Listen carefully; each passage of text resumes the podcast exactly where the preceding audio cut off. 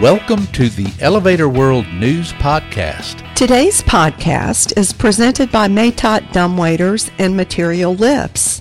Since 1888, Matot has combined custom craftsmanship with the latest innovative technology to create cost effective material lift solutions for simple and complex situations. Built in house, Matot dumbwaiters are engineered to last the lifetime of a building and can be customized for specific applications. Visit matot.com to learn more. This is your daily industry news update for Wednesday, May 12th, 2021. In today's news, recent leases at a new Manhattan super tall indicate recovery for the office sector the Turkish vertical transportation sector praises the elevator safety sector. An elevator filled with federal agents and officers falls one floor in Brooklyn, New York, and a competition determines the architecture firm that will design a new tower in Poland. Office tenants, including investment firms UAE based Mamura Holdings, MSD Partners, and asset manager Nearwater Management, recently signed leases with SL Green for space in the Kohn Pedersen Fox designed One Vanderbilt, a new 1,401 foot tall super tall in Midtown Manhattan, Real Estate Weekly reports. A total of 11 new leases signed during the pandemic brings occupancy to 79% at the tower, which is served by a Schindler vertical transportation system that includes 43 elevators and 5 escalators and points to post pandemic recovery.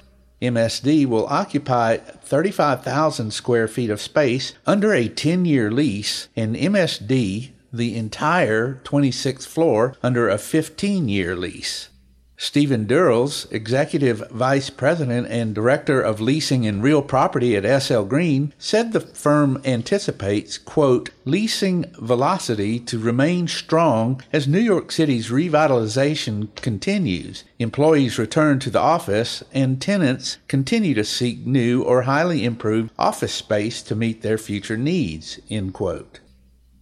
The Elevator Safety Equipment Test and Development Center, implemented in 2019 by the Bursa Chamber of Commerce and Industry in Bursa, Turkey, represents an important demand of the sector. Elevator safety components, say sector members who, according to Rayleigh News, recently visited the facility. Vertical transportation or VT experts say the components are tested reliably and reduce the country's need for imports while providing much needed testing and inspection services and supporting remaining equity in Turkey. The center continues to serve sector representatives within the body of the Ministry of Industry and Technology, which provides thousands of vocational certifications across Turkey. For VT, this ensures that the test and inspection services of the elevator industry are carried out. Serdar Aksaz, general manager of VT provider Aspar, observes the center helps exports. He said, quote, I thank everyone who contributed. VT is a very important issue. I see a good service come to life. As a company, we feel an additional reliability when another institution approves our own quality. End quote.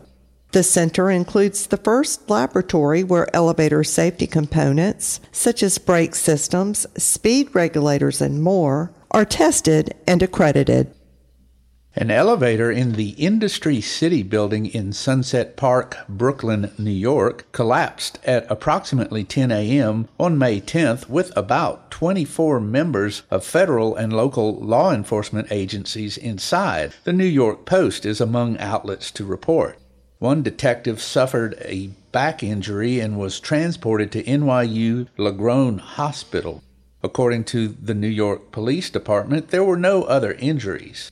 An officer told the post there was a hard drop, hard jolt, and dust everywhere when the unit dropped one floor to the basement. The agents from the New York, New Jersey Regional Fugitive Task Force and the U.S. Marshals Service are in the process of moving from Manhattan to the Industry City building, a source told the Post. Gdynia, Poland is set to get a new high rise mixed use development at the intersection of Kaleka Street and Droga Gdańska, the design of which was decided by an international competition among six design studios, CTBUH reported on May 10th. The winning design by Group of 5 Architecti is meant to evoke a modern lighthouse and was inspired by the modernist legacy of Gdynia's homogeneous and characteristic architecture from the interwar period according to Roman Zazico, member of the management board and partner of Group of 5 Architecti. The project will cover an area of approximately two hectares, on which developer Alcon plans to build approximately 55,000 square meters of space for services, offices, and apartments. The main residential area will be approximately 120 meters, which places the building among the top Polish high rise buildings. The details of the final project are now being worked on, with the process of final design and obtaining permits expected to take approximately two years. For more industry related information, visit elevatorworld.com and be sure to subscribe to our podcast in iTunes or the Google Play Store. If you're interested in becoming a sponsor of the Elevator World News Podcast, just let us know by emailing advertising at elevatorworld.com.